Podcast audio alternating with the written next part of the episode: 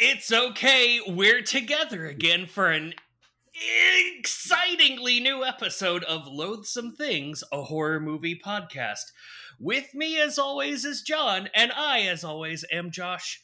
John, what is even for you to do today for us to talk about? Oh man, Yeah. I am for us to do today is to review a fine, fine film. A part two, we're revisiting a glorious franchise that we uh, began very early on in the run of the show. I believe it was our second episode. And uh, we are revisiting the Basket Case franchise, and we are digging into 1990s Basket Case dose. Yes, this many. Dos. a great joke on video, a terrible joke on audio.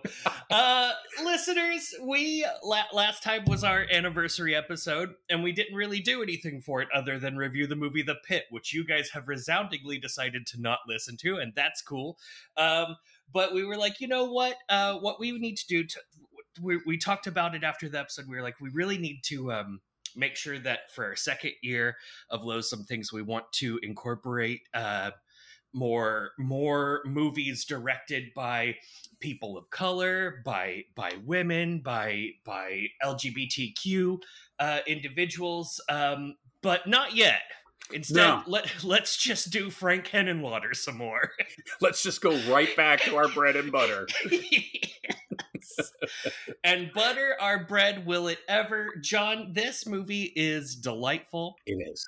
i love it it's not great No, but it is so enjoyable it really is enjoyable.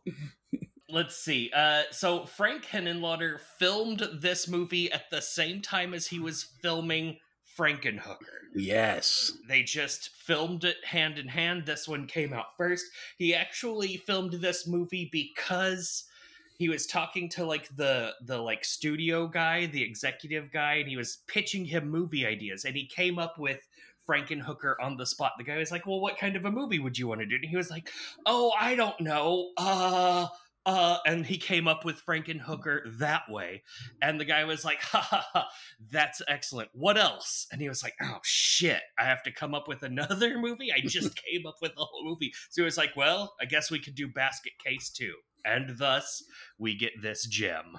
And the guy was like, let's do both Yes, yes, and yes. at the same time. yes, let's do both movies. so yeah, this this movie is I I for to like it a lot. I don't know what to say about it. We're trying something a little different. Instead of telling you all this dumb actor trivia all at the beginning in a lump, we're going to stitch it in uh clumsily along the way, folks. So get get your uh uh hoist your baskets. I don't know. I lost Yeah, a thing there. I- yeah. yeah. Hoist. uh, Hoist thine basket. hoist thine basket. John, do you have anything that you would like to say to the people before we begin diving into the spoilerificus maximalius of this movie? I can't think of anything specific. Uh, I'm excited to talk about this bucket of latex. yes, the the the old chewing gum of cinematography. Man, yes. So go out there, watch the movie before you listen to us, or don't. It doesn't super matter. Also, it's so readily available all all over the place. So digitally remastered. I don't know why this hasn't gotten a Blu-ray, but it definitely needs one. Maybe it has, and I just didn't look for Blu-rays. Yeah, the version I saw uh, had uh, was on a free streaming service. I wonder which one that would be. Uh huh. Had Portuguese subtitles. Yeah, Portuguese. yes, the, for for all of the uh, Coffin Joe fans that want to watch a basket case movie, that's fantastic. You are now hooked up. there you go. All right, so go watch it or not, and then come back and we'll talk about it. And you're back. Oh my, Uh, welcome back. So the movie opens with a recap of uh, the first movie because you know this movie came out what like nine, eight or nine years later, and no Yeah. one remembered. They were just like, man, I'd vaguely like to go see Basket Case 2. Sure. So we get a lot of dumb news footage that's fake and not real looking after we see the scene of Dwayne and Belial dangling from the Hotel Broslin sign uh, and falling to their squishy deaths, but not really. Um, we even get uh, um, Beverly Bonner from Mhm. from the first movie from Casey. She shows up as a witness, as as like uh, the the news people are interviewing her, and and she is ten years older, but it is Yep. supposed to be that same day. Yep. And man, has her hair gone to town. Her hair has has de- de- developed a life all its own, Yes. uh, trying to compete with Dwayne in the first movie. yes, Dwayne in this movie famously less extreme of hair. Famously less extreme of hair, also ten years older looking. Yeah. Oddly, oddly got a haircut while in the hospital. yes, yes. Uh, one of the things that I think is great about this movie is Dwayne looks so different, uh, Beverly Bonner looks so different, and Belial looks so very different from shot to shot. Yes, sometimes Belial is just a big hunk of latex. Sometimes Belial is a costume of latex put over a human person face. Um, and, and who can say which Belial one might get? Indeed. Uh, did you uh, did you happen to notice whose face uh, Belial was smashed over? It looked like Dwayne. It is. It's Kevin Van Hentenryck in those few scenes. It's just like, well, yeah, he's the twin, so let's just smash a Belial around his head and make him do bad teeth. He's pretty great in this movie, I have to say. His camp, his campiness, and like just how over the top is is just super entertaining. It it is. This is this is somewhere but uh, in a glorious space between like Charles Band and um and uh shit, what's the Lloyd Kaufman brand? Uh oh, Troma. Yeah. Yeah, it's right in between there and it just hits the sweet spot of everything amazing. It's a Trum bandwich. oh no. I just dropped a link in me trow. Uh, and so uh, all of this news footage is going on, and we are treated to uh, Annie Ross as Granny Ruth um, and her ward granddaughter. I forget what exactly. Uh, Susan is also there, played by Heather Rattray. Uh, uh, Annie Ross, you would probably know because I know you know this listener. She is a uh, was a famous jazz singer from the trio Lambert, Hendricks, and Ross. Oh man, Uh, that's my favorite. Oh, so good. They actually were like super like a big deal and played with like Louis Armstrong and Nina Simone and. And um, she even she started her own music venue where people would play kind of a big deal. And then she started her movie career where she was in throw mama from the train. She was in fabrizio laurenti's witchery which also starred linda blair and she provided the speaking voice for Britt Ekland's character Willow in Robin Hardy's The Wicker Man That's because right. that lady could not talk English good. That's right. I, that that that's right. She did do that. That's amazing. Yes, but even more amazing than that, uh, even though she was Britt Ekland's speaking voice in that movie, if you'll remember, there's a singing part in that movie. That is not Annie Ross. They were like, Annie Ross, please do the talking, do not sing. Do not sing because you're a famous singer.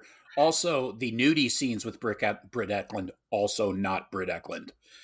Oh, really? Yeah, she she pretty much didn't do anything in that movie. Wow.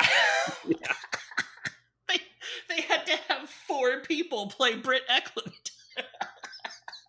it's pretty amazing.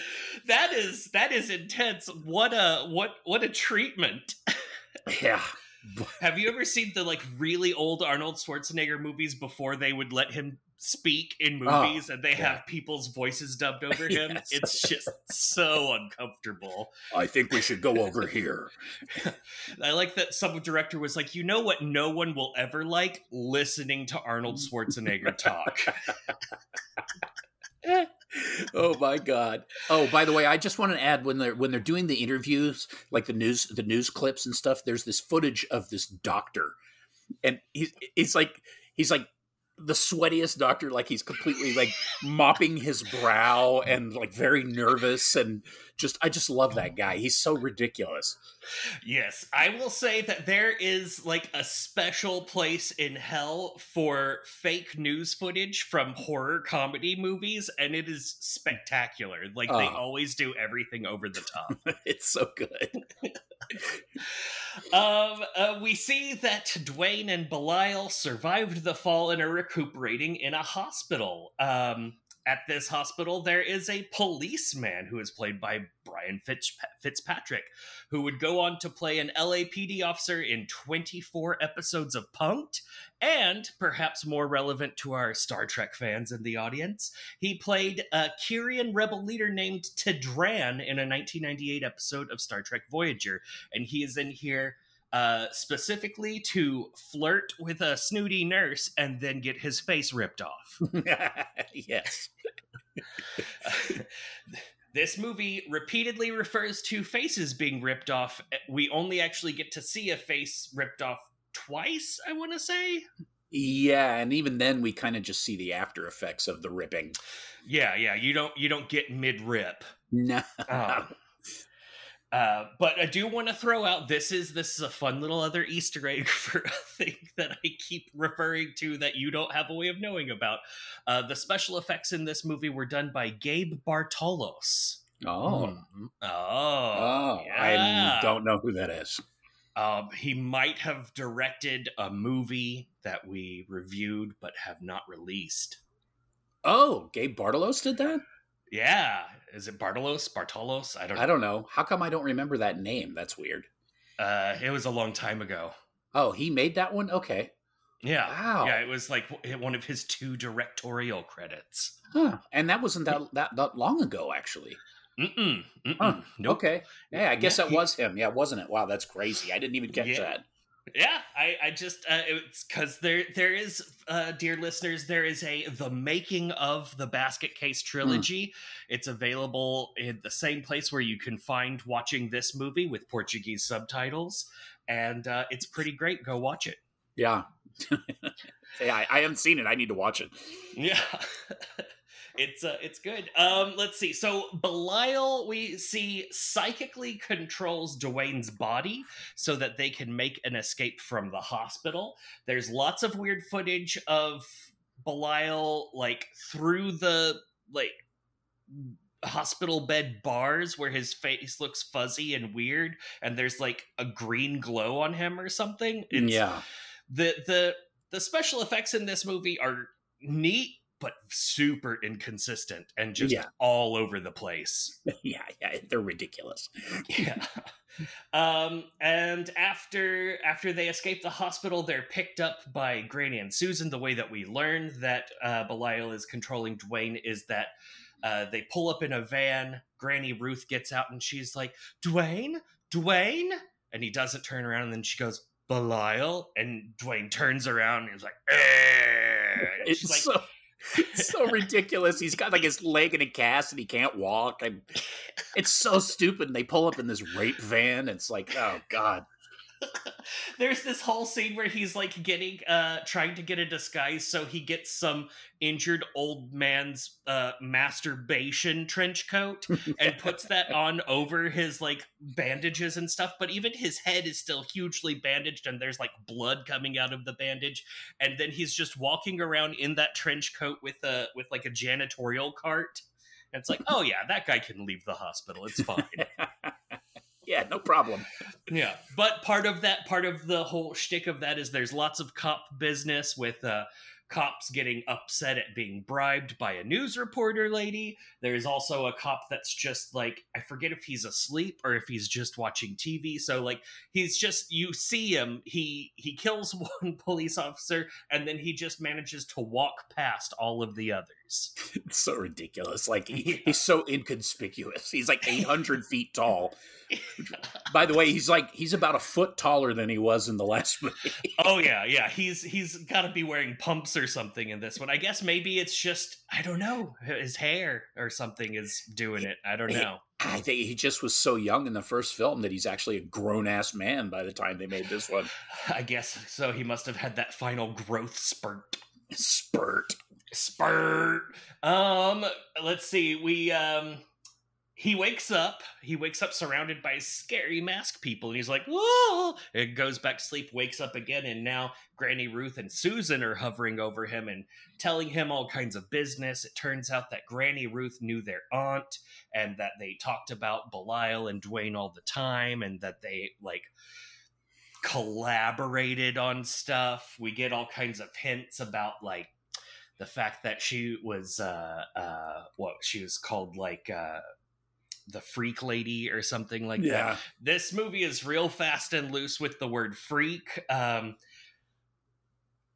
it's a little troubling part of the part of the thing that they were going for with the with the inhabitants of this house were obviously things that pe- real people were never afflicted with like that these are like fantastical versions of deformities Yeah. but it's still a house full of people with physical deformities and calling them freaks all of the time and they even like call out the name of one particular syndrome in there it's really weird and a little bit troublesome Yeah, it's it's for a movie that that seems to really focus on the the identity and the individuality of people regardless of their appearance. Their appearance is really really important in this movie. Like, yes and yeah so much so that Henenlotter instructed the the special effects guy to make them look as cartoonish as possible. And boy, he really took up that challenge. oh man it's so good I believe there's a character whose name is Man with 27 Noses. Yes, yeah, he's uh he's one of the lumpy faced guys, and he's just like got a just just an array of not noses sticking out of like one side of his face, and then it wraps all the way around the back of his head. Oh, it's so wrong. You, you Yeah. have to, you have, even if you don't watch the movie, please go online and look at the uh, makeup effects because they're, aside from maybe the, the, I forget his name, Madman something or other, uh, makeup effects for the film Society. Have you seen Mhm. Society? Oh, Mhm. that is mwah, Chef Chef's kiss. There are scenes in this movie that are very society esque. Yeah, yeah. I mean, Society takes the takes the prize, but but the the effects in this are they're they're fun. I mean, they're very imaginative. But yeah, the, you know, if you were say somebody born with a physical deformity who spent your life being considered weird uh, and teased and taunted by the people around you, I don't think you're going to feel much of a kinship with these people. I mean, Yeah. they're not really presented uh, in a in a nice light. Yeah. Yeah, it's strange. He was he was definitely trying to he was trying to not be directly disrespectful to Mhm. to people with physical deformities, but yeah. it They- was 1990 and you know, Yeah, I mean, he, he I- yeah he wants you to. He does want that. He does want you to be on their side, and you are. I mean, you know, you do kind of root for Oh, them, I yeah. guess. Um, just because everyone else in the movie is so fucking deplorable. it's amazing. Frank Henenlotter, he, he he's he definitely has a sense of humor, and that's a big part of this film, even more so than the first. Um, but but that is one misanthropic motherfucker. That dude. Oh man, it is. He is very entertaining. His career is very entertaining. What he has decided to do and not do Yeah. is just really interesting. Yes. Um, sometimes troublesome, sure, but you know what? It really seems like he's doing some of it from a place of love. I don't know. and I think he, I think he had a, you know, a pretty good, a pretty good idea of what people would find entertaining. I mean, it, this stuff is entertaining. You yeah, know, it's it's great. it, it has its issues, sure, but it is, it is a lot of fun. I hell, my wife sat through most of this with me. She, she came in and she was like, what the fuck are you watching? Yep. Yep. And yep. she sat down and man, she was like, at one point I, I paused it and I said, well, you don't, you, we don't have to watch this. We can watch something else. I'll finish this later. And she's like, no, no way. I want to see what happens. And I'm like, okay, well, let's play it. um, my my girlfriend came in at the uh, most shunting of scenes and like walked in while that was happening, and she was just like, "That is really weird." Nailed it. yeah, you are not wrong. She's observant, that girl. um let's see. Uh, Granny Ruth has gotten Belial a replacement basket, which is the exact identical one. Apparently, that uh, they um, for for filming this, one of the the people that had to like get stuff had a hard time finding exact baskets. And in addition to getting exact baskets they had to get a bunch of them because each basket had to be destroyed in uh, a special way for different shots. Yeah. So he had to like source like 10 of this identical basket over and over again. And he said it was more expensive than it should have been. Yeah. i went online. I was like you know what? I want a basket that looks exactly like that after minimal searching i was not able to find one. It's because he bought them all. Yeah probably. Um uh so now now they're all getting to be happy together. Granny ruth is obviously a good person and susan is there and belial likes them and dwayne is okay with the situation and uh, present. now, yeah he is present. And it is time to meet the family. Time to meet the family. Oh my god. So we get this tour of this family the the the freaks that are kept in the attic um, because they're you know they they're free to be who they are here and live with pride and not be treated different than anyone else so they're sequestered in a fucking attic with in the dark. Yep. It's like okay whatever. So the first one we meet is lorenzo who is um basically just a giant clamshell head uh just full of teeth. And like the the the top jaw folds and one of the teeth actually curls around the fold. and Uh, Lorenzo's big peculiarity, aside from his appearance, is his absolutely just beautiful opera voice. I mean, delightful. Granny Ruth is beside herself. She convinces him to sing a little and then just walks away while he's singing to show. She's like, oh, it's so okay. Let's go look at the and next guy. we're done there. Yeah, we're done with that freak. Yeah, for the so entire rest of the movie, he he's literally yeah. just there for the one gag that he's a beautiful opera singer. Yeah, never even see him again. Yep. then we move on to Anise, who is the resident poet, mm-hmm. and she's uh I don't even really know what's going on with her makeup. She's like ghoulish, kind of like ghostly white with black sunken eyes and is that the one? Yeah, and her head is like three feet tall with like long white hair hanging down. I think and... it's supposed to be like bones. Like I think it's supposed to be like uh, a huge, huge, like two or three bones just sticking up out of her head. And she's it's pretty pretty amazing. Yeah, she's the resident poet, and you would think, you know, uh, we we just got Lorenzo has a beautiful singing voice. Then they introduce yeah. her, and she's the resident poet. No poetry. Oh lay some lines on us, baby. Yeah. No. Probably nothing. for the best. They probably like had a thing where she did a horrible poem yeah. and they were like, no, get it out of there. they probably had that that scene probably originally went on for an hour and a half so that we could see the special talent of each member of the attic crew. Yes, because it is a little bit weird. She's like, "All right, time to meet the family. Here's 3 of them. Everyone else doesn't matter."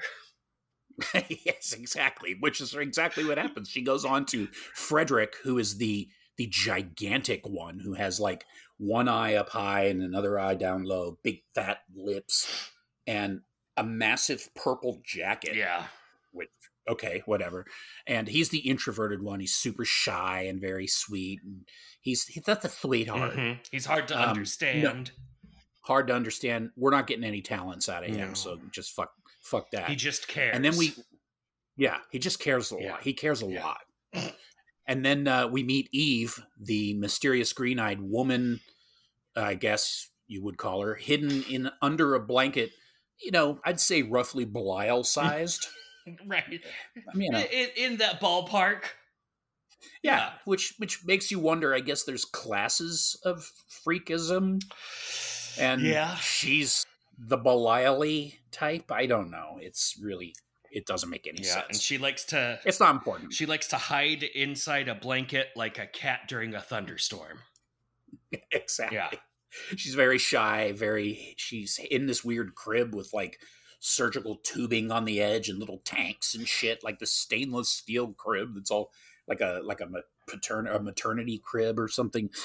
Um, it's whatever. And then there's a, there's a whole host of other ones that she doesn't bother introducing. But there's you know there's there's just there's one that has a head that looks like a giant mouse's head with no hair on Yeah. it. And there's the 27 nose guy and the guy with the blobby tumors all over his face and then the guy with the the the piano keyboard the distorted piano keyboard of teeth It's it's so good. It's just this huge, increasing in size fan of teeth. What is what is that like golden ratio or whatever?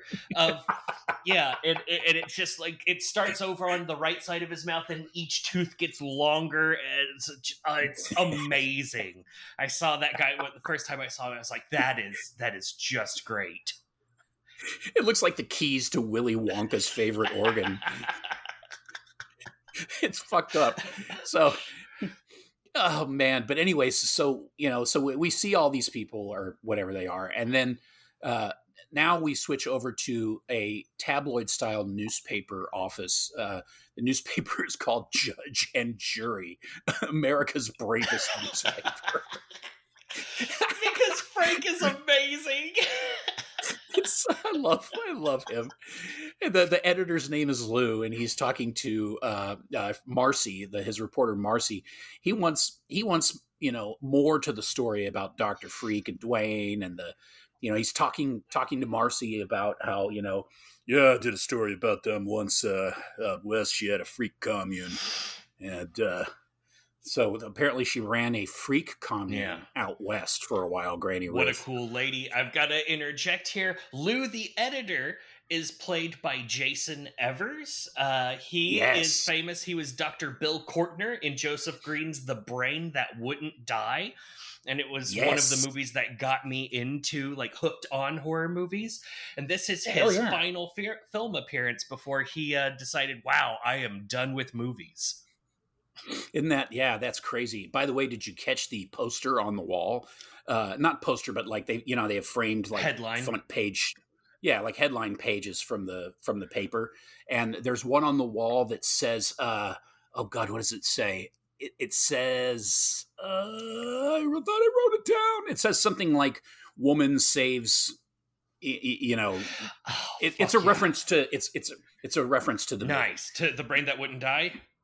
Yeah, to the brain that wouldn't Very die. Like woman saves woman with undying brain saves man or something like that. It's it's amazing. Fuck yes. Oh my god. I I had I have a DVD of that movie that I got from the dollar Mm. store because they had misprinted it and it said the Brian that wouldn't die.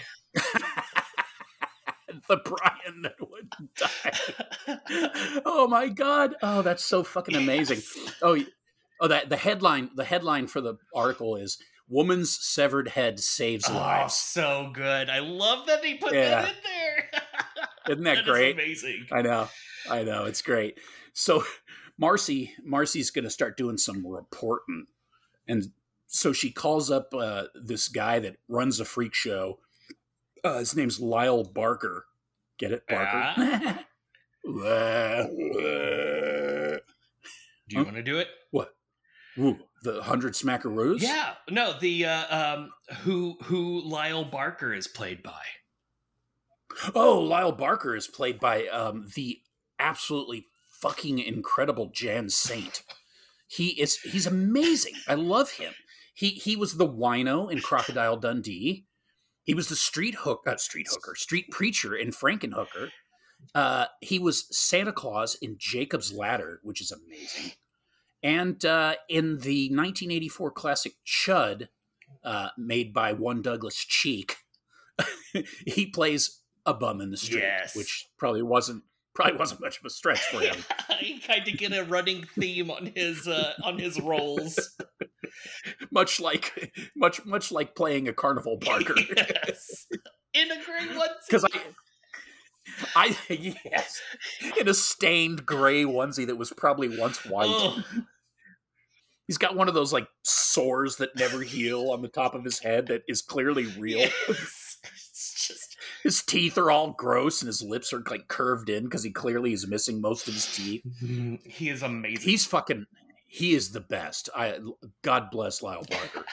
Um and so Marcy calls him up and and he's basically giving her a load of shit about how he has the freak twin and you know as part of his show and she offers him a hundred dollars to uh to come you know to see this or whatever and she was going to interview him and she gets off the phone they get off the phone and he's all excited he's like a hundred smackaroos a hundred smackareenies clapping his hands. He's like, "Oh wow!"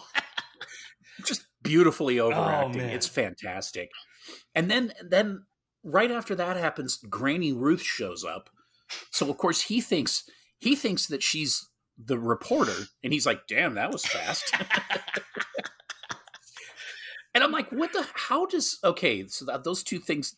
Why do they happen at the exact same time to make it just to propel the story forward? I Yeah. guess but but just good enough because you know. good yeah. enough. It could happen. It's not impossible. He even says, "Wow, that was fast." so he gives her the gray onesie tour of the freak show and he's showing her around and he gets to the to the what he thinks is area what he's claiming is the belial thing and it's it's it's this big gigantic skeleton that's like made out of styrofoam. It just looks it looks so fake and she basically calls him out on it and you know she's like well it first of all actually i have to go Yeah. back. I love when you first see his carnival and it looks like they put his carnival in somebody's backyard. It's just like a patch of grass and then like this lit mini micro carnival just in the middle of a yard. Yeah, it looks like someone draped a carnival curtain over like a fireworks stand. it's so bizarre. And I- like that he's he when she questions him about the skeleton because it's ridiculously huge, it's impossible that it could be Belial's skeleton. His explanation is acromegaly. Acromegaly. Emphasis on the meg. yes. An actual symptom that afflicts people and, and causes abnormal growth of like the hands and face and stuff. It's like, oh, why Yeah. are we doing that? Yeah, let's just rub it in. So she basically calls him out, yells at him, threatens him, you know, and and leaves. And then he's yelling at himself, referring to himself as trash, low life, and scum. she keeps saying over and over, he's just darling. I just love him. And then he he gets uh Belialed, Yep. She Belial faded. she she leaves the basket in there for him. He's like, "Yeah, what's Mm-hmm. that?" and and gets all Belial him. He gets spring Belialed. One of the things that thinking back on it now is weird. Whenever she's whenever she was introducing all of the family members in the attic, she specifically talked about where they came from you know like she uh, the the poet came to me of uh, heard of my work and came of my own accord and then what was it uh, uh frederick she had to purchase from his parents and Mm. she even was like That's she was right. like yes purchase and and all of this stuff and then he does the same thing with all of these like weird sideshow attractions and his he's like i found this one in my field uh this one got shot and crawled here and uh like it's like whoa they're the same person yeah, pretty much. But she's judging him, which I think is great. It's like, okay, he's whatever. just making props and she's like chicken wire this is disgusting emphasis on the Meg. so he gets totally belialed, and then Marcy, uh, Marcy comes back to to uh, not comes back, but she arrives because she's gonna you know interview him, quote unquote. So she shows up at the place. It's all quiet, trashed. She's looking around, and she discovers Lyle stuffed in the freak tank, and he's all bloodied and faces up against the glass, and. He, I guess he's still semi alive because he startles her.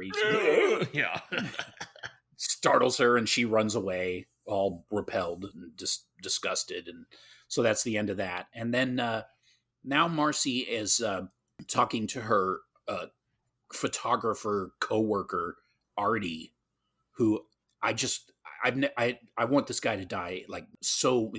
the second he shows up on screen, I want him to die. He's, he's just horrible. Yeah, he's constantly chewing gum with his mouth open, and he's just a total douchebag. And uh, anyway, so they're they're talking. They're gonna you know they want to go out to Staten Island and hit up the freak house, and uh, they they're hoping that they'll you know run into Dwayne because they suspect Dwayne's there and all this crap. And so they're having this big talk, and um, this is this is the scene where we first we have the first appearance of Jolt Cola. Oh man, so much Jolt Cola. There's a Jolt Cola can on her her desk. As it turns out, uh, while Henenlotter was making both of these films, obviously he was working a lot. He discovered the joys of the uh, extra caffeinated Jolt Cola, thus the Jolt, and uh, became like absolutely addicted to the stuff and been, managed to, to somehow finagle a, a, uh, sponsorship with Jolt Cola for the movie, which anyone could pretty much figure out since there's suddenly like Jolt Cola cans everywhere. Yeah, yeah. it's great. with the logo pointing at the camera all the time. Yeah, yeah. Just and I, I, I love especially like later in the movie. There's a specific scene where there are tons of Jolt Cola cans and they're all empty because all of them are empty. like, well, we're not going to do this with full Jolt Cola cans. Just be stupid. we need to get amped on Jolt. yeah, that stuff is terrible. Yeah, I love but, that. Um, I love that. One of the things that I liked about Artie is as soon as he starts working with Marcy, he starts like coming up with a new spin on things. Like his, he, mm-hmm. he's basically coming up with additional sequels for Basket Case, and it's great. He's like, what if there was actually a third twin and he's the one doing it, or you know, stuff like that. I was like, okay, that's pretty cool, dude. I love his version of journalism, which is just make up whatever you want and then just put it in the paper. Yeah, like Fox and stuff. Yeah, yeah. exactly. so she and Artie drive. They drive out to Staten Island, and then we cut over to Susan. Is it Susan? Yeah, Susan is in New York. Uh, she's going to. She's buying groceries, and uh, she runs into this this ridiculous, creepy Italian guy who's all like, Hey, how you do? You want to come back to my place? I make you a drink. I make you margarita. And she's, you know, she's like, get the fuck out of here. Like, I'm not having anything to do with you. Fuck off. And so she leaves and he's like, eh, bitch. Just a totally useless scene. Yep. Um, Throw Just away. to remind you that people are terrible, just in case you forgot. Yeah. Yeah. This movie plays like, you know how, you know how New York people love to talk about New York and how yeah. New York, New York is. Yeah. This one like we got that thing about staten island. Part of the reason that that artie was like eager to tag along is he was like oh i love going to staten island. And and then there's this little one which is I, I feel like a stab at something. And then later in the movie they're gonna say that i think her her apartment is in flushing and granny ruth goes figures. And it's like it must be some sort of a new york joke for new york people to new york about. And and it always makes me cringe a little when New York people New York about New York. Yeah, my wife and I had that exact same conversation. I was like, "What the fuck is the deal with Flushing Meadows? That like some terrible place or um, Flushing Meadows, the tennis venue, but Flushing, yeah, Flushing Meadows, yeah, yeah. Who cares? Yeah, and uh, it, like like everyone else in the entire world who doesn't live in New York doesn't care, yeah, or have any idea what you're even talking about. So back at the house, uh, she, uh, Susan unloads the groceries. We see the prominently featured bag of Doritos sticking right out of the top of the bag. Oh yeah. Thus the Frito Lay, the thanking of Frito Lay in the credits, and then the six pack of Jolt, which is just magically hovering over the top of the grocery bag as well. which Dwayne takes out and like kind of like might as well just hold it at the camera.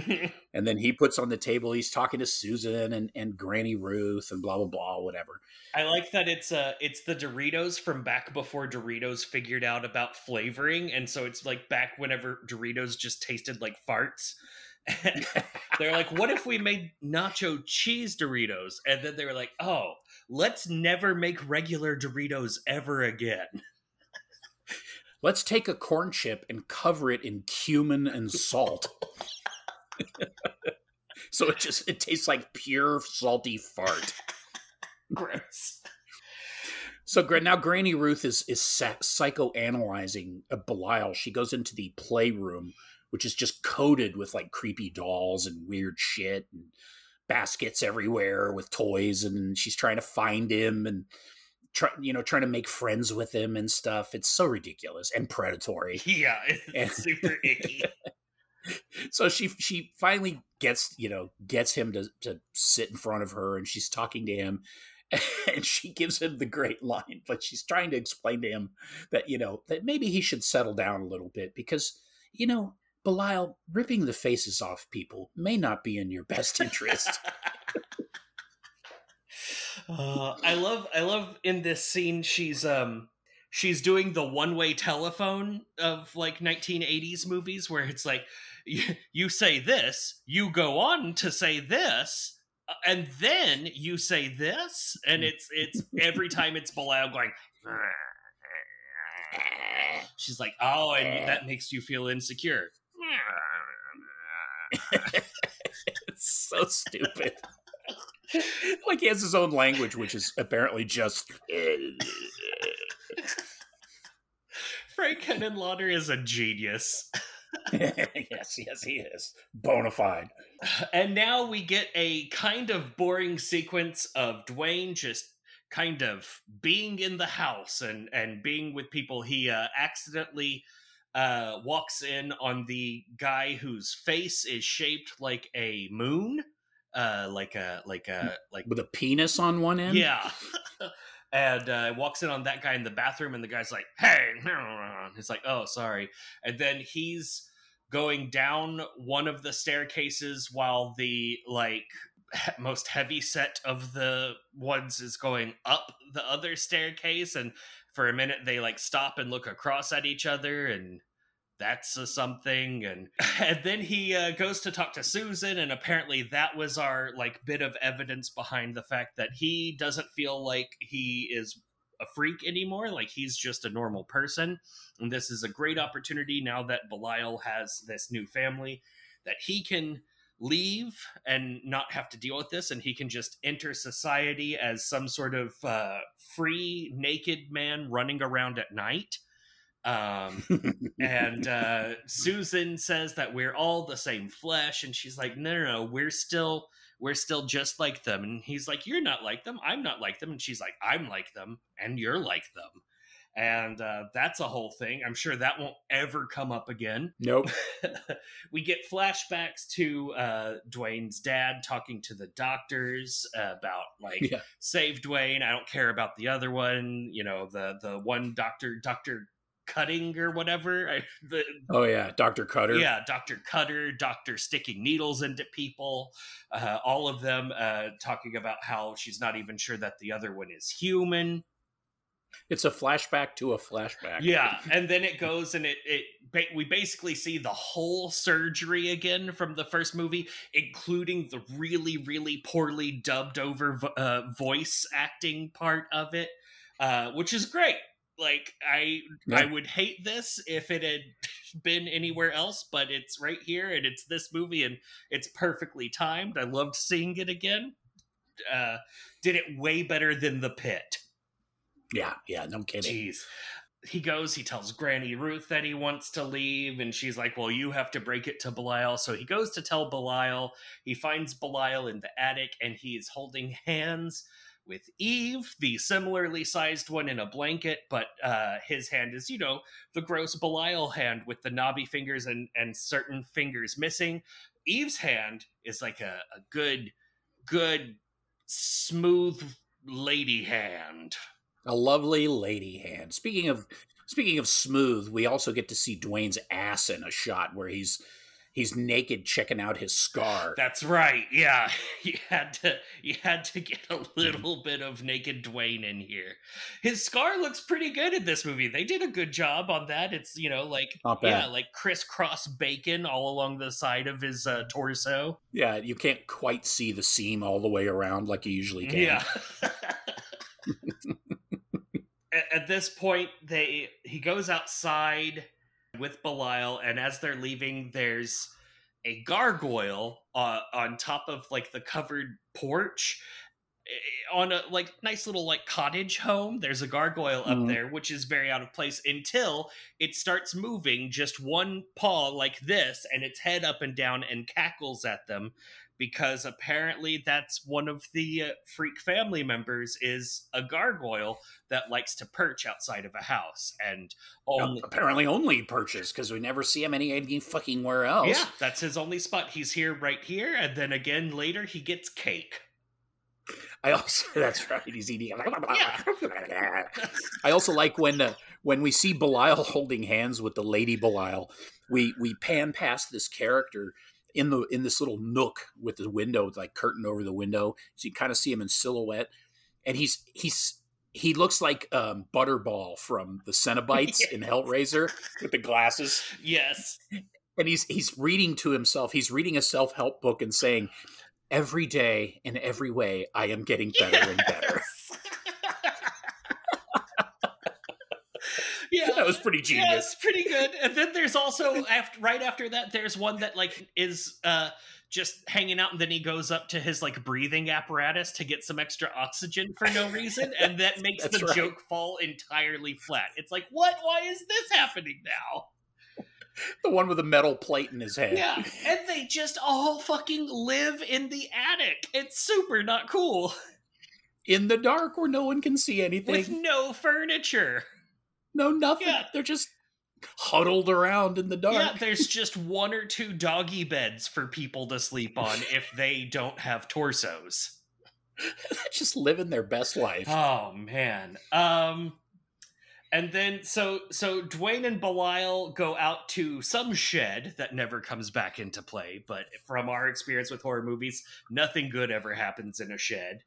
no. Um, and he tells Belial all of his feelings about how he wants to run away with Susan and leave Belial here, and about how he loves Susan. He thinks Susan cares about her, and about how he can live his best life out there amongst the world. And then uh, Belial starts evil giggling at him, and you get a close up. And this is the scene where they've they've shoved they've shoved Kevin Van Hentenryck's face into a Belial mask and giving him Belial teeth, and it's just him down there going, Laughing at Dwayne. yeah, for thinking, Laughing at him for thinking he could ever find love. yeah. wow. He's such a pussy. What I love that he, he he he spent like two minutes around Susan and he's in love with her. Mm-hmm, mm-hmm. What a what a pussy. Yeah, at no point do we ever hear Susan say, I would like to run away with you, or even in any way be with you other than just hanging out around this house. She says she likes him and and actually says the exact opposite as far as like leaving. She's like, I we can't leave. We're not leaving. Yeah, I'm one of these people. We are of the same flesh. That's not a creepy Yeah. way to phrase it. Not at all. Marcy comes to to visit the house and she's talking to Granny Ruth and Susan and just then Dwayne uh walks in carrying Belial in a basket. This is after Granny Ruth had said there's nothing here that can interest you and she also said even if they were in the next room I wouldn't tell you. It's like come on Granny Ruth you you're doing a Oh. thing. What Uh, a card. but uh but they like come up with an excuse she's like oh yes this is the neighbor boy david who does groceries It's so stupid. yeah. And so marcy's like okay thank you. She goes out to her car. Artie's there.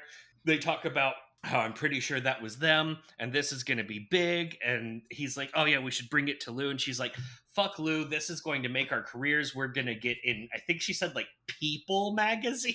Like Yeah, oh, we're gonna get seven figure book covers. yeah, we're gonna we're gonna be involved in the movie deal. We're gonna get a cover in People magazine. That's just the most 1990 anything has ever been said.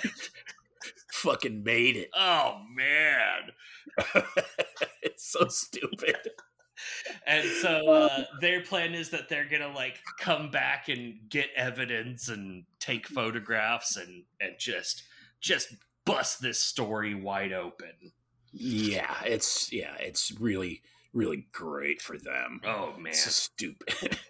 so Granny and Susan and Dwayne are doing some damage control. They're kind of talking about the situation, and Dwayne, you know, lets Granny know that I just I just want to live a normal life. I'm going to leave. I'm going to take Belial with me, and I'm outsy. I'm outie.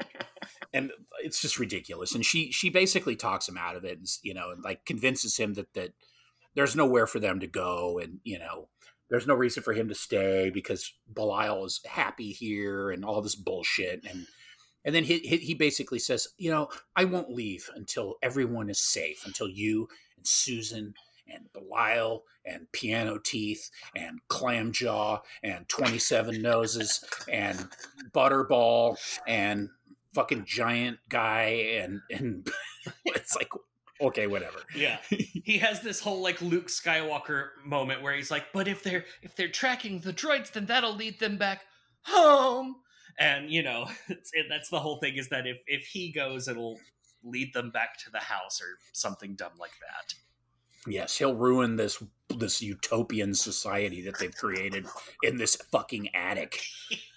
An attic full of bliss. so so Granny Ruth says, "Do I have your word on that?" And he says, "Yes." And then she's like, "It's going to be like old times," Ooh. which which really doesn't make any sense. Not yet until I well, even then, no, it doesn't, does it? It doesn't really, but it's okay because the next scene Granny Ruth is wearing a baptismal gown for no apparent reason, is acting very preacherly.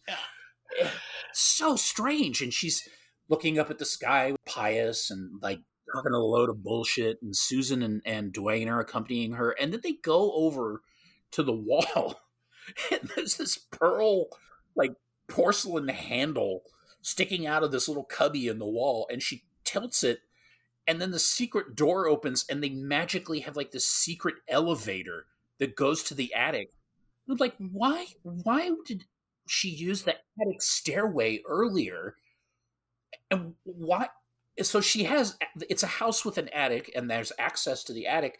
Why does she have a secret elevator? Is it because of Spider Baby? I think so, maybe. I just I'm always thinking like these weird parallels always pop up, like the the grocery guy who shows up in house yes. and he's like, Mrs. Boner Humper or whatever her name is.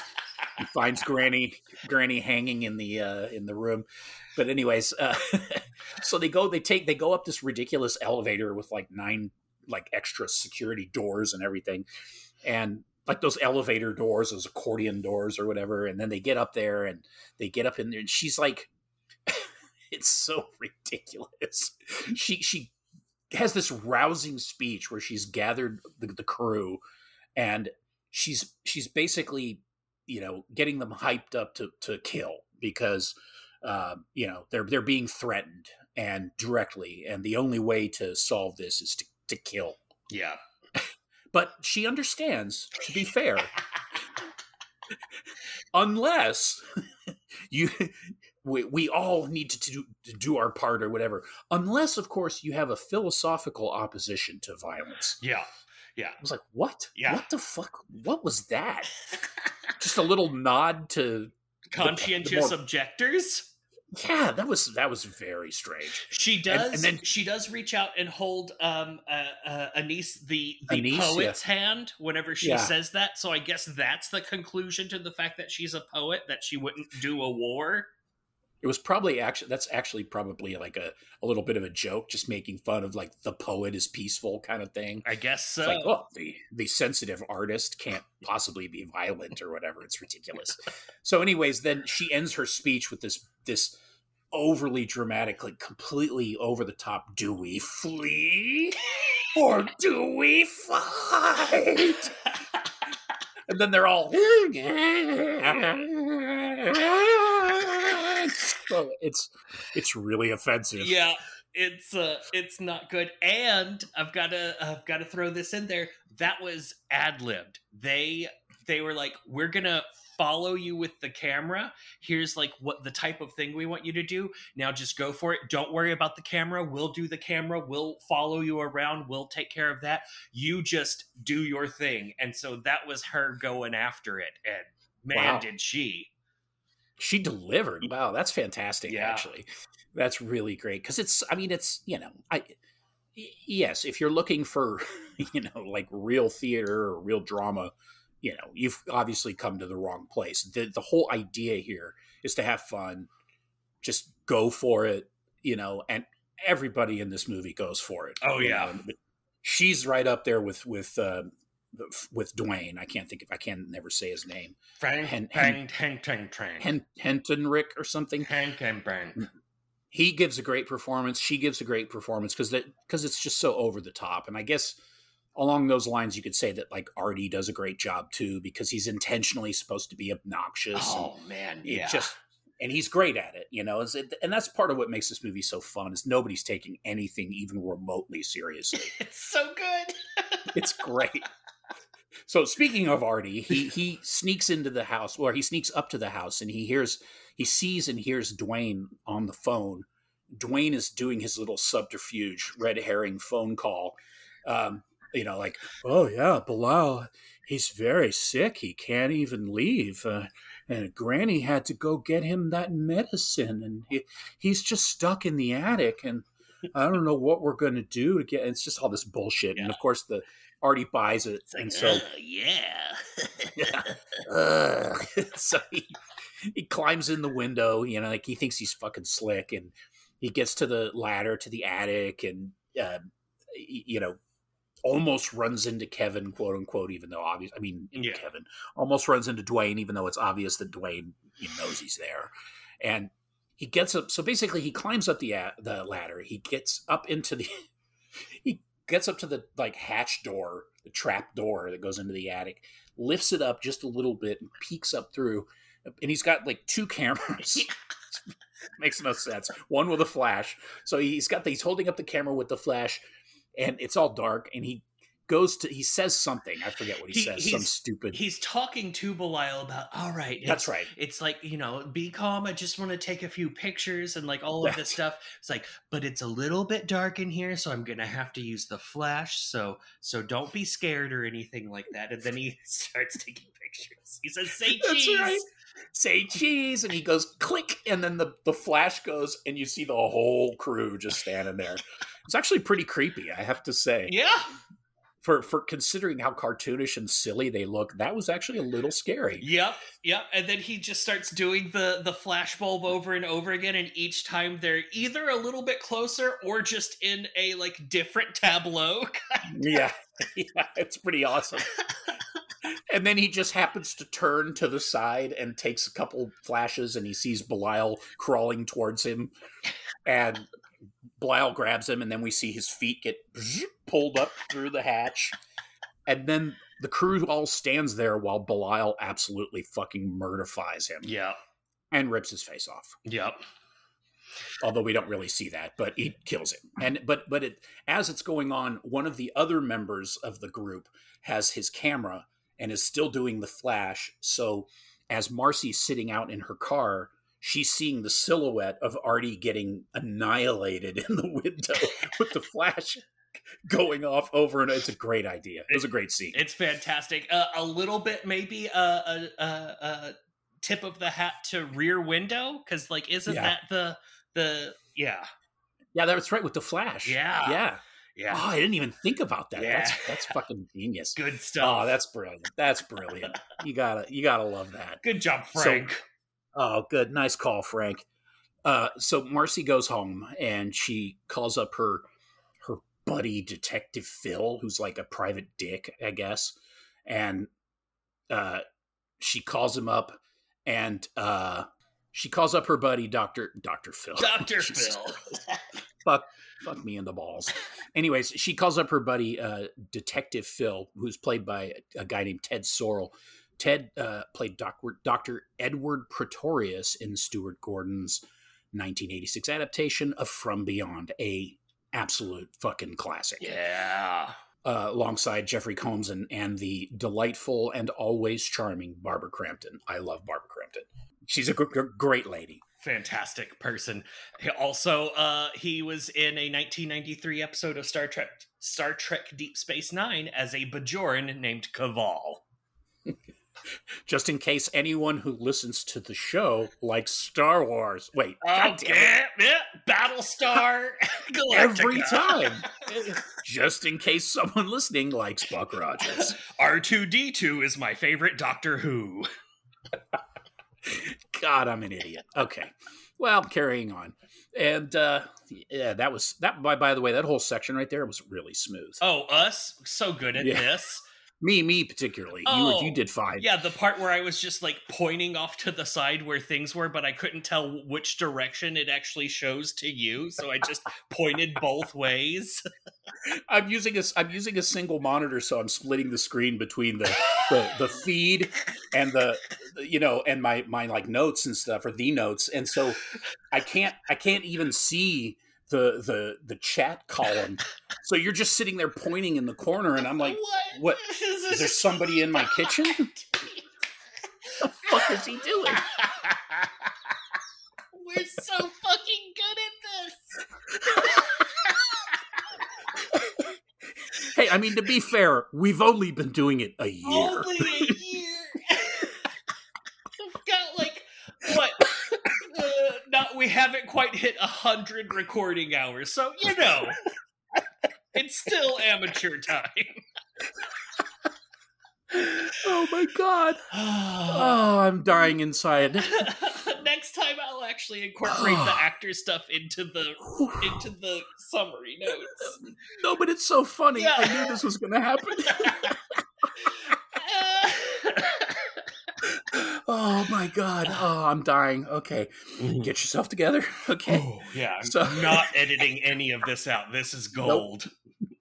This is what'll get us fans. So she she meets with Doctor Detective Phil, Mhm. and uh, he lays the same fucking bullshit about the the freak show out west. I had to I had to rescue a freak from the commune out west. Like, yeah, you're so yeah. you had to rescue a freak from a commune. you clearly a big heart. it's so ridiculous. It's okay, whatever. That's a whole other. There's a whole other movie you could make right there. The Freak Commune Oh yeah, Out- prequel. out west, a prequel. Oh dear God. So, oh my God. So he he calls Susan, and uh, he talks to Dwayne. He convinces her to give the phone to Dwayne because he's you know strong arms her or whatever. And uh, he gets D- Dwayne to agree to meet him at this bar, which this bar is great. It's like Clancy's bar. It's a seedy bar. So they're in the bar, and, and Phil's like, Wait, "Oh, what?" wait. No, I forgot because because he's like he's like doing a prank style call, like where he's like Mhm. it, he's like, oh yeah, they're buying it. That's right. oh yeah, you have to if you don't uh do the the thing, it's gonna you don't want to do that. Like call in the cavalry or something like that. It's Oh, that's right. Yeah. I'll call in the cavalry. I'll have that place crawling with reporters Yeah. or whatever. he's like they they're buying it. That's so ridiculous. So he, he, you know, he, he gets Dwayne to meet him at this bar. And Dwayne, Dwayne is like, I, I'm pretty sure Dwayne is about nine feet tall because he just like, he's sitting in that bar booth, and it's like he looks like he can't move. Like he's he's just like like up like a board, like all stiff. if you've ever had a tall friend sit in the back seat of your pickup truck, he looks like that. Yes, he's got a PBR in front of him that he hasn't had any of. Yes. And then a glass and a PBR for Phil. And Phil sits down and immediately starts trying to muscle Dwayne into, you know, like giving him the giving him the skinny basically. Mhm. And so they have this this discussion. It's ridiculous. At one point, Phil's like, "I'm out of here." And then he sits. He's like, "Now hold on, now hold on. You haven't even finished your beer. You haven't even started your fucking beer." And Detective Phil spends a long time telling him how handsome he is and how any lady would like to see his penis. Oh my god, it's so ridiculous. He's like, and he's like, "You're even goddamn good looking." Oh man. It's like, wait, where are we going with this? What bar uh, are we in? Why is his head going under the table? None of that, young, young, young man. so while they're having this conversation, in the meantime, a extremely large person walks by. Not it's like so obvious that it's it's the the tall one. Is it Freddy? Frederick. Whatever. Yeah, Frederick is. It's so obvious that it's him. Mhm. he walks by and I'm like, oh god, this whole place is ta has been taken over. I Mhm. know that's what's going to happen. Of course, that's what's happened. yes. and it's so ridiculous. Like he. He's, he says something like he's gonna leave or whatever, and then Dwayne starts giving him this horse shit about uh, whatever. And all of a sudden, like the bartender turns and looks at them and has this mask, this terrible mask on, this like featureless mask. He takes it off, and then the other patrons turn around. I mean, it's like the only thing disguising them is this tiny little mask when some of their heads are like the size of a beanbag Yeah, chair. yeah, it's great. It's like these these little tiny tiny face masks that it just like just covers their like I think it's with Frederick. His eyes are sticking up over the top of the mask and he's just like he like pulls it off of his nose and mouth. Yeah, he like sticks his fingers in the eye holes and pulls the and all all their all their masks are tied on with like shoestrings because their heads are so big they can't use rubber bands. so, oh, surprise, surprise, Phil! They've somehow managed to take over an entire bar in a city that no one notices. and so now he's cornered, and he's you know, "Uh, what, what the hell's going on here? It's so ridiculous. He's sitting there and he's talking shit with Dwayne, and and uh, he at one point he says, "What the hell's going on here?" And Dwayne says, "No." Dwayne asks him. He says, "What does he say to him?" He says, "Me and uh, and uh, well, what's what is what's your name again or something?" And the guy says, "What the hell is going on here?" And he goes, "Me and what the hell is going on here?" Yeah, that's right. it was pretty good. Yeah. It was great. So he gets backed up to the, you know, they back him into the stock room essentially, which is super brightly lit. And as soon as he gets in the stock room, we see stacks and stacks of mostly jolt cans stacked in those cardboard boxes. Of course, they're all empty, which we soon find out. And Belial's in there waiting for him, and he gets completely Belialed. He pulls his, he's still got his gun, and he's, he's fighting with Belial, and they they fall to the floor. Stuff's getting knocked all over the place. He loses the gun. He's he's Belial's obviously got the upper hand, but he like somehow manages to get the gun, and then we see back from the bar point of view, we see that great light through the door bullet hole shot where it's like and the light the beams come through. I was like, nice, Yeah. very nice. and then they fight some more, and then he the first of two times in the movie where somebody back first comes through an opening. In this case, it's him through the thinnest paneling door I've ever seen. Oh man, but but not until after there's that scene. Uh, there's the little like the the little pane of glass window in the door. Oh, that's right. And and somehow, even though he has no legs, Belial pushes this guy's face into the glass and just like smears it in, so you can see like the blood coming out against the pane of glass. So good. Right. Belial and physics really don't get along. Not super great. Remember in the in the first movie, there's that scene where he picks Dwayne up by his dick, and like, like it's just physically impossible. Yeah. He just he just grabs him by the dick and just lifts him up off the ground. It's like okay, whatever. But this is also the same guy that can adhere to the side of a wall using his giant guts scrotum. That's right. And somehow had somewhere has a penis. Yeah. Maybe he just is a penis. I don't know. Oh shit is a penis. So he kills the guy, and they they show him laying on the floor. His his his lip supposed to look like he tore his lip off, but half his lip has prosthetic teeth put on it. So it's like his lip just kind of turns into teeth. It's supposed to look like it's ripped off, but Yeah. Yeah, they didn't even try. the idea is that he like ripped off the like right side of his upper and lower lip but left the other side of his lips intact. It doesn't look great, but it, it gets the point across of ripping faces off. It does. It's true, and it and it's hilarious. I mean, Yes. at, Uh, uh, once again, it's just it's a wonderful shot. The whole scene, the whole scene is great. Yeah, yeah. And and of course, while they're fighting, there are just empty jolt cola cans being flung around everywhere. just and just jolt a roo. yeah. And one of the things that I appreciated the most about this movie is whenever the cop has his gun out, you can see that it's not a real gun because there is no barrel. It's just it's just flat metal, which is great. You know what happens when you don't use a real gun on set? People don't get shot to death. yes, Alec Baldwin doesn't murder anyone. Yeah, great job, Frank Henenlotter, for not using a real gun. yes, Jesus God. um, so they go through the police officer's possessions and they find Marcy's address. This is where we find out that it figures that she would be in Flushing. Okay, thank you, New York. Uh, Great. And they they head over for her place.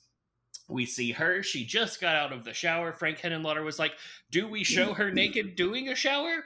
No, let's not. Let's just uh, not do that." Again, that's pretty cool.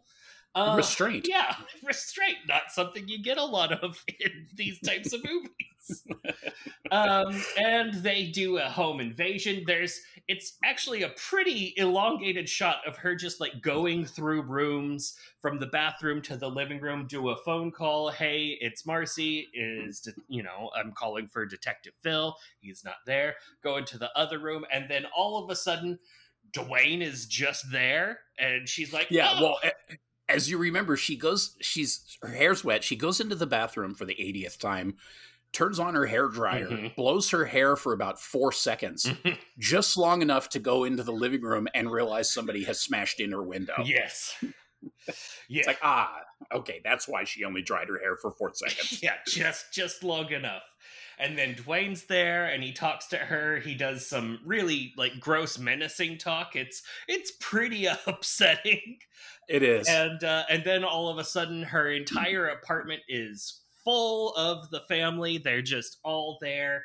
Uh, but none of them are going to do a bad thing except uh, Belial. He's like, oh, but you know, Belial's in here, and you said some uh, uh, mean things about him, and he just wants to talk to you. The quote is, he figured you could ask him a few questions, get to know him a little bit, then he could rip your face off. No big deal and it's just it's just um it's Kevin Van Hentenryck at his most excellent. It yeah, he is great there. So good. No big deal. No big deal.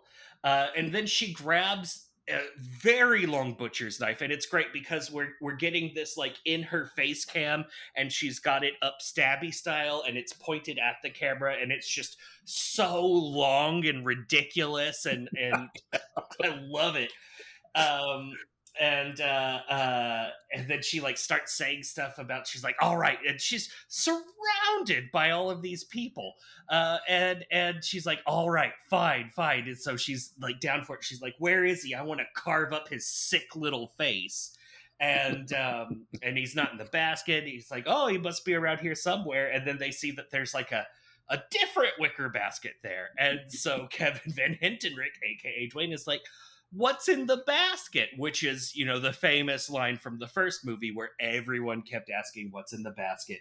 So she uh, goes to the basket and um, Belial's in there and he flings at her and we get this really elongated fight scene again. And this one ends instead of with the dumb tooth lips she has her face like part of her face twisted up and off and it kind of looks like a scene from hellraiser uh and, and it's just like what even like her her like teeth and gums have been like sucked up into it like a like a tube of toothpaste that you're trying to get the last drop out of and it's fucking awesome. It is amazing looking. It's it's like her face is suddenly made out of taffy. Yes it was all stretched and twisted up. It's it's amazing. Oh, so good. I love that in this movie, like the the ultimate bad guy is a news reporter trying to find murder suspects. yeah. And and it, it, it this movie is just delighting in the the her being hunted down uh menaced and murdered in her own residence sure why not? Yeah. It is a horror movie. It's just being told the other way. Oh it's so good. And uh, then to to celebrate their great success there is a, a picnic back at the house. Oh. Uh, there's lots of Granny Ruth going around like, okay, well, there's soda. Like each one, she goes up and she's got like some dumb nonsense to say to each one, like, oh, I know you've already had this many of this thing. And then others like, oh, eat all you want. It's fine. We have so much food. I like how the piano teeth is eating corn, but he's not using his teeth. Yeah, he's eating corn on the cob, and he's just he shoves it up underneath his teeth into like an actual mouth part and eats it in there, and then brings it back out.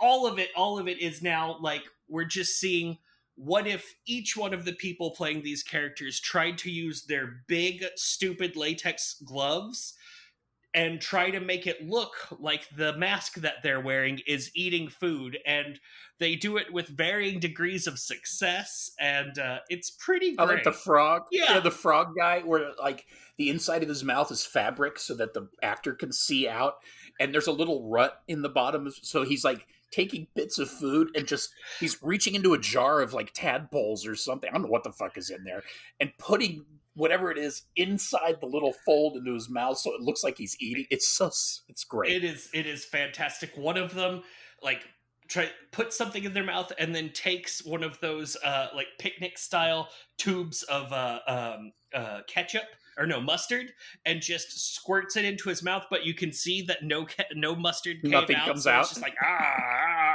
ah, they're all making like happy growl noises uh, it's like a um party in the graveyard style novelty songs.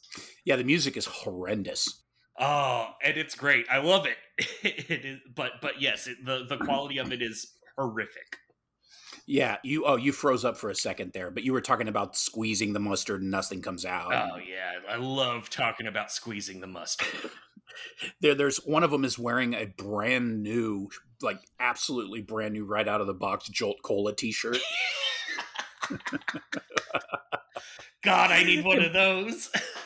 and it made me like this that this whole section was making me think that it would be it would be so hilarious to make a horror movie with tons of like basically the film was just comprised of redone scenes from different horror movies put together like overlapping like the death dream picnic with this picnic and then the opening scene from the pit where they're having the the, the halloweeny costume party.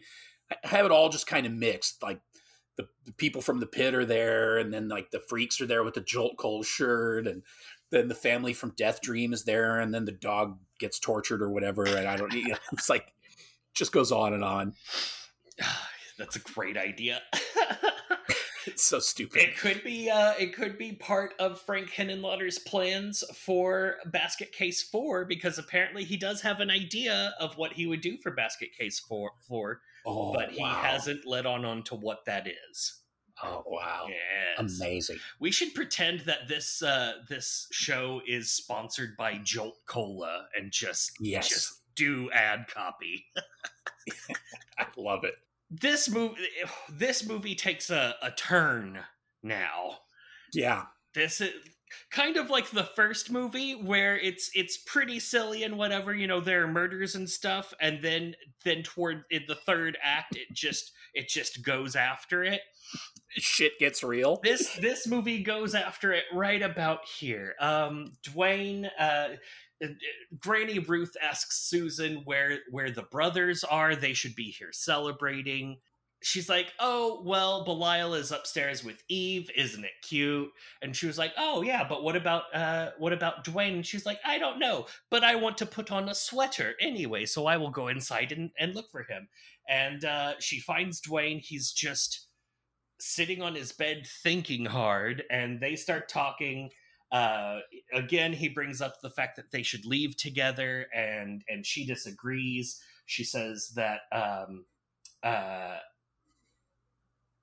that she's one of them that you know she she doesn't want to leave. She wants to stay here. This is where she belongs and that they you know basically it's it's not going super happy. He gets all like forcefully kissy and stuff it's weird uh, then we get it, it, starts splitting the scenes between that and up in the attic we see um dwayne starts feeling belial and he gets like that twitchy like headache business that he was getting earlier on and he's like, "Oh, I can feel something going on with Belial." Susan is like, "Oh, that's cute. You can feel that he's also in love."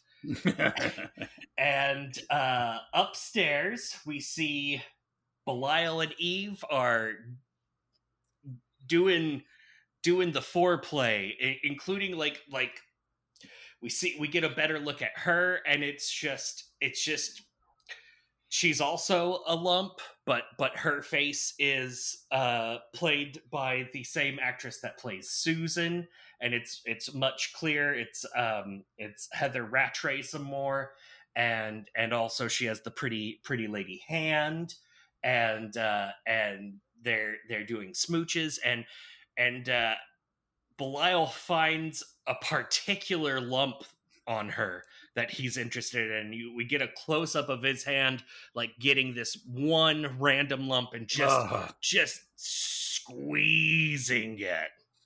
They're just doing the tumor tussle. Oh man, it, it looks like like it's going to evacuate something, but nothing does come. so disgusting. it is it is so so good um and then we we we get a, a really long very society-esque shunty scene of Belial and Eve doing a, a chewing gum style fuck. so it is one of the most ridiculous things I've ever seen. Yeah, she uh, Eve has a a malformed leg with a floppy foot at a bad angle, and and every with every thrust, it's just like flopping back and forth, and, and, like her face is pushed into the like railing, and you see Belial up up behind her, just doing toothy good grunt business, and and it it it goes, it really goes for it. Yeah, they they don't show you like a second of it either. They they show you quite a bit of it. It is. It is. We we don't see the um the genitals, but No. other than that, we get to see a whole lot. Yes, it's just a lot of humping. a lot of humping. Yes. it's so disgusting. and of course, Uh. Dwayne can feel all of this happening psychically. oh, that's glorious. Delightful. Thank you, Frank. I mean- You you can't. I mean, you can't go wrong with that. That's just pure good. Just it's oh. again, Oh. chef's kiss. yeah, so good. I can't. I don't know why more horror movies don't do this.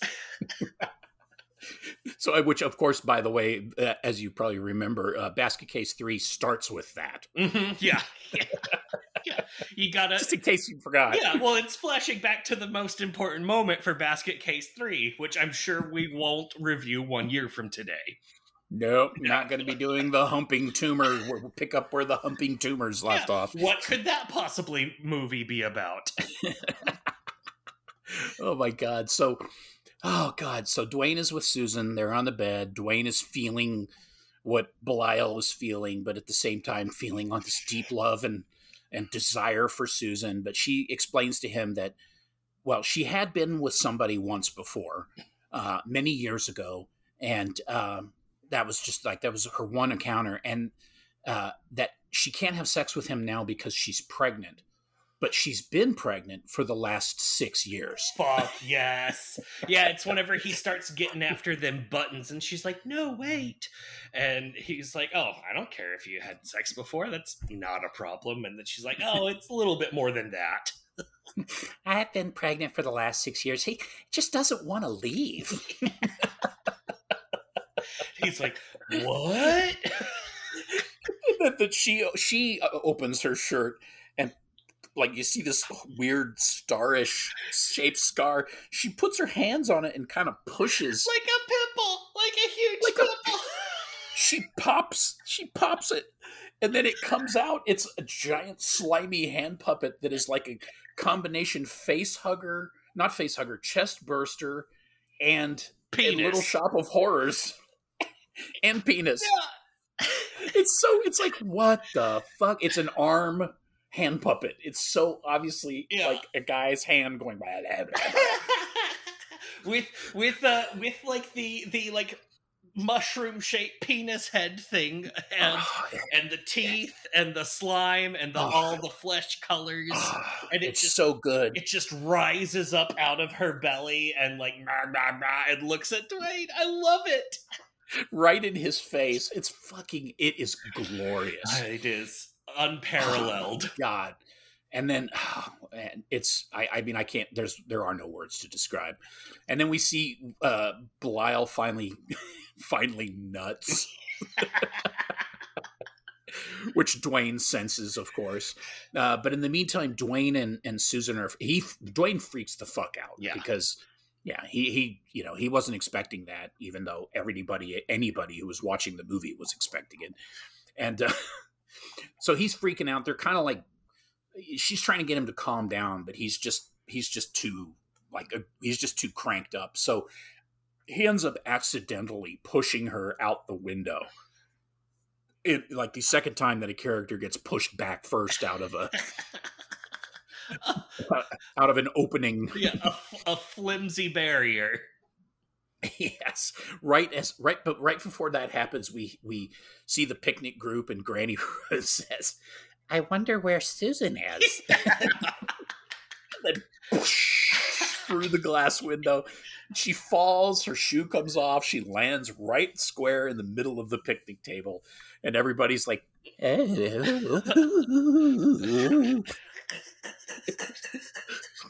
it's so it's again i mean i can only describe it as shakespearean yes, it is. It is so perfect.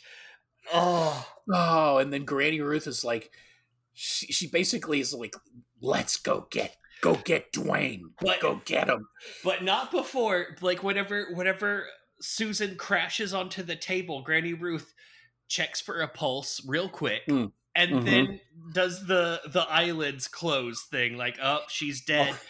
and one of the right. one of the tumor tumory guys does the whole no up at the sky. right. i forgot about that part the superman part yeah.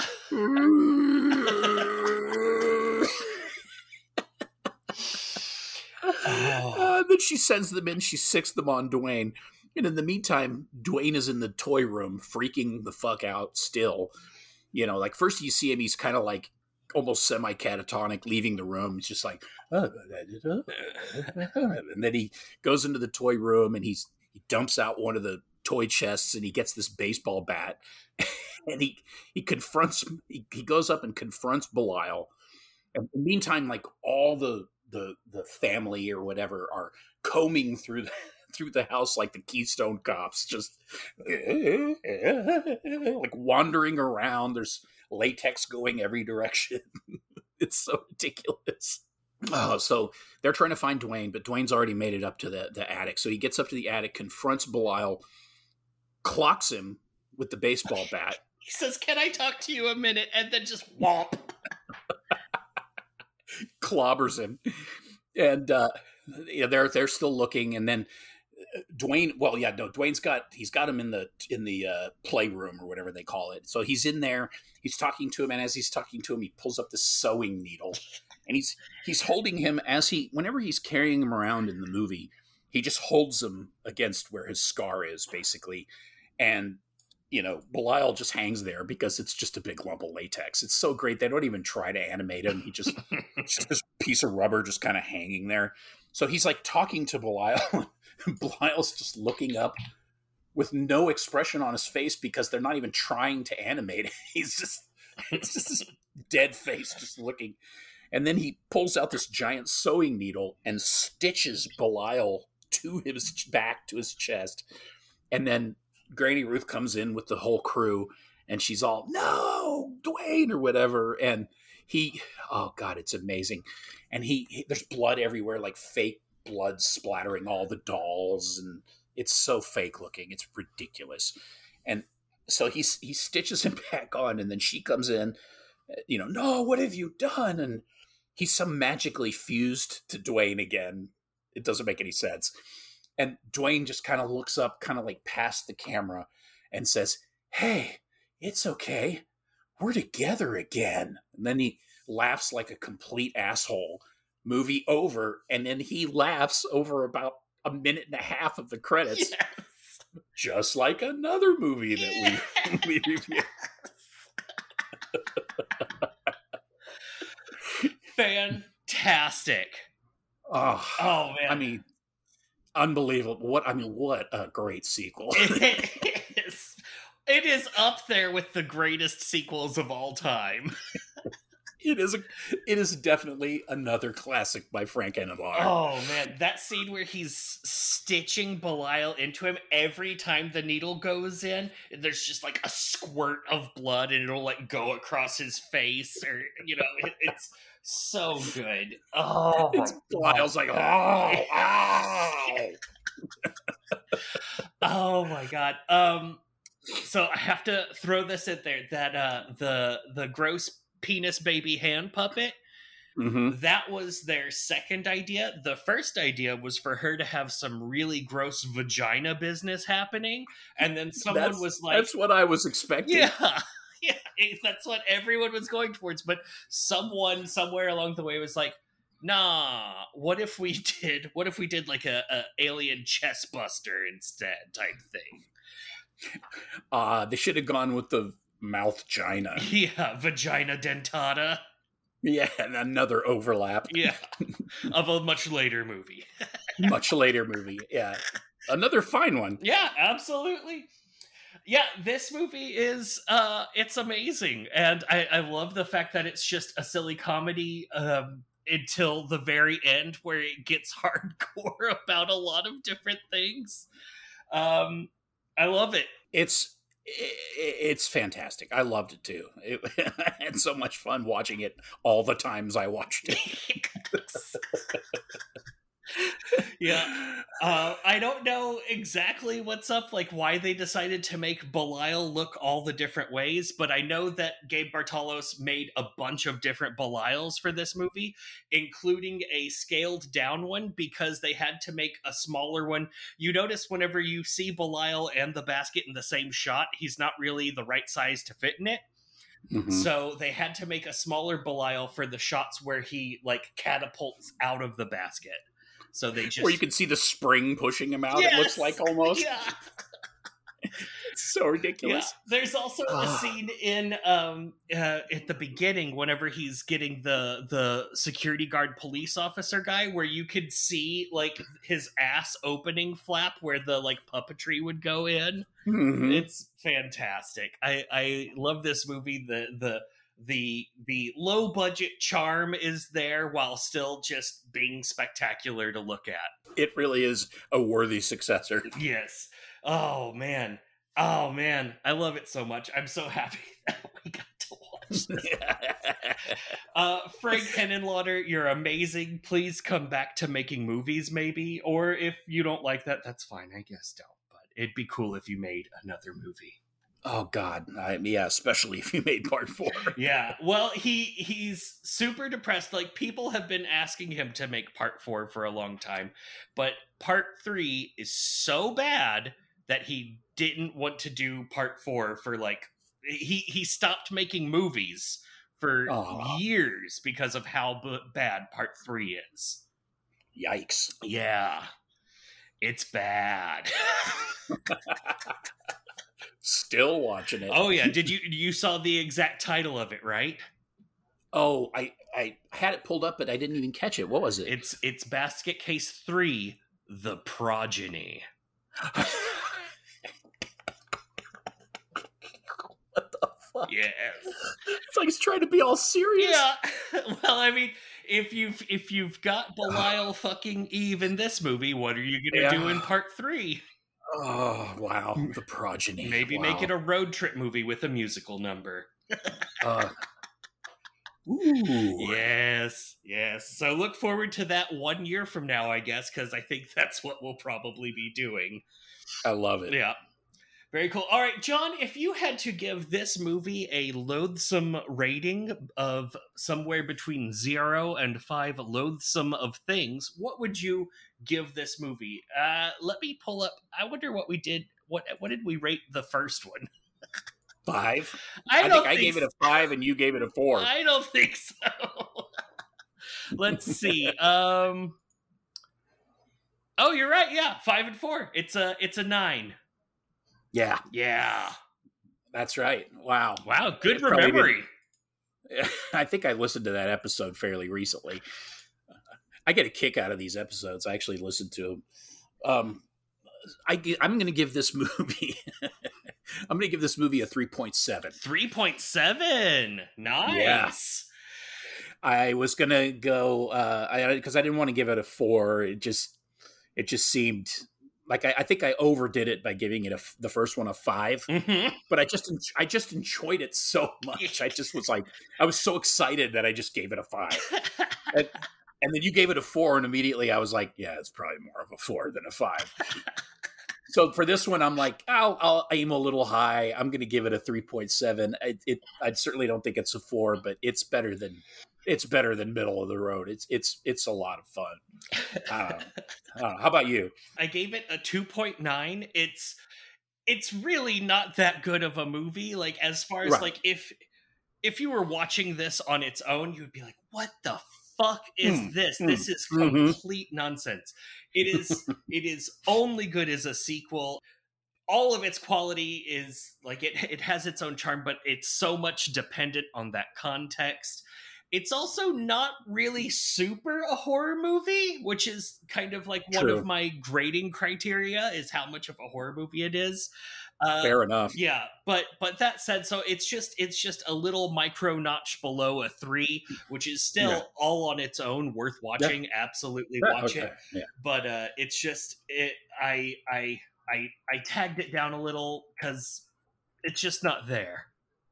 it's a little nichey to be fair and uh, it's not it's not for i mean even for people who generally like horror movies it may not necessarily be your thing and because you know i mean like you said you it's it's going to be useless if you haven't seen the first one Yeah. and the first one's probably not a lot of people's cup of tea so this one i'm sure would be just like 19 you know it's it's the 90s now and the you know it's got that 90s look to it the the latex is just ridiculous like Oh man. comical. I mean, yeah, I mean, I think that I think that's a, a fair a fair rating. and it comes out to a nice little round number for us. That's a. I'm gonna go ahead and add an extra digit on the end just for, for Yeah. the for the sake that, to round uh, it two- out. Yeah, two point nine and three point seven come together to be a six point six six loathsome things out of ten. Yeah, we got one. We did it. I'll make yours a, a 3.73 and mine a 2.93. There we go. 6.66. Perfect. Very nice. Uh, I I would watch this again. I would review this again. A little part of me was thinking if we're going to name the episode Basket Case 2, we could just rewatch Basket Case and do another one. But but this is this is way better. Uh, go watch it if you haven't. Uh, and watch the first one. It's it's great. Um God, it, it, it is enjoyable. It's just not high quality at all. It's not. Yeah. It's not. It's sh- it's schlock through and through. Um, there's there's definitely a gritty charm to the first movie that that is riding kind of the coattails of the 80s and that nasty New York City. I mean, this movie takes place it's supposed to take place in Staten Island. So it's shot in New Jersey and you know, and maybe you're you're losing you're losing that immediately losing the charm of New York City and the and the the disgusting on-screen only charm of the Broslin Hotel. Oh, which uh, it does not exist. Oh, is that right? Yeah. Oh, I thought it did exist. Didn't we say that it existed in the first episode? Yeah, you uh I so if you watch that the making of it turn, Uh-huh. it turns out that um they couldn't afford to do anything like that. And if you pay close enough attention when people are going up and down the hallway of the Broslin Hotel, the walls flap in the breeze. Apparently they're they're just canvas and um the, if you it, the credits, you know how there it has like a full credits. they uh they made up the credits for that movie because they didn't just want it to be the same six names over and over again so they just came up with a bunch of people's names and to fill it out they added that thing where they thanked the the owners operators and and residents of the hotel broslin uh, in order Really? to add more to the end credits. The sign Hotel uh, the Broslin or whatever is just one that they found and they hung it outside of Kevin's pen like his uh his uh like studio apartment. They hung it from the Oh. um fire escape and for those shots. That's amazing. Yes, yeah, there is there is just so so few people working on the movie that they they just made up the end credits to make it seem more legit. That is that just makes it even more endearing. That's amazing. Yes, his plan for the first movie was that no one would see it. He just wanted to have made a movie and to have put it out so that he could say he could, and uh, and then stuff happened and it got really really popular and Joe Bob Briggs got involved and all of the stuff. And it hit the MoMA. Yeah, yeah, exactly. Amazing. It made it all the way to MoMA, and he's like, "What the fuck?" Uh, it's so it's such a great document of New York '80s, though. Oh yeah, yeah. But yeah, no, it's a great it's a great movie. Go watch the making of the Basket Case trilogy. It's it's out there and you can watch it and it's full of fun tiddly bits. Oh Uh, shit! Including all of Frank's disappointments with the third movie and and and all of all of the things. Oh yeah, what's her name? Um I think it's Beverly. Yeah, Beverly Bonner has been in every single Frank Henenlotter movie. God bless her. Yeah, he he liked her. He saw her in one of uh, I forget which one it was. Uh, one of the Divine movies Oh, that uh, his uh, first short was like played in front of, and he liked her so much that he got her to be in Basket Case, and then he wanted her to be in every movie since. wow! I think she's she's passed away now, if I remember correctly. Probably she was she was that documentary is a little over 10 years old and she was looking pretty rough. She even made a joke. She was like, "If you want to see how badly I've aged, come on down and pay me some money and we can run through the script of Basket Case together." Oh, dear God, poor thing. yeah. Oh wow. Ah, so if uh, if you would like to leave us a rating or review so other people can find us or suggest a movie or ask us a question or mock us for our weird technical difficulties that you can probably hear little bits of in the podcast you can reach out to us on twitter and instagram at loathsome pod or on facebook at loathsome podcast or you can email us at loathsomethings at gmail.com and yeah Yeah. Thanks for listening. Try not to die. and look forward oh shit i can cut that part out and then it's an end of the episode yes I couldn't even remember if that's what I say. I can always do it again. it's i'm sorry you'll all have to die There you go. So what were you going to say? oh i don't know Okay. Well, thanks for listening, and I'm sorry you all have to die.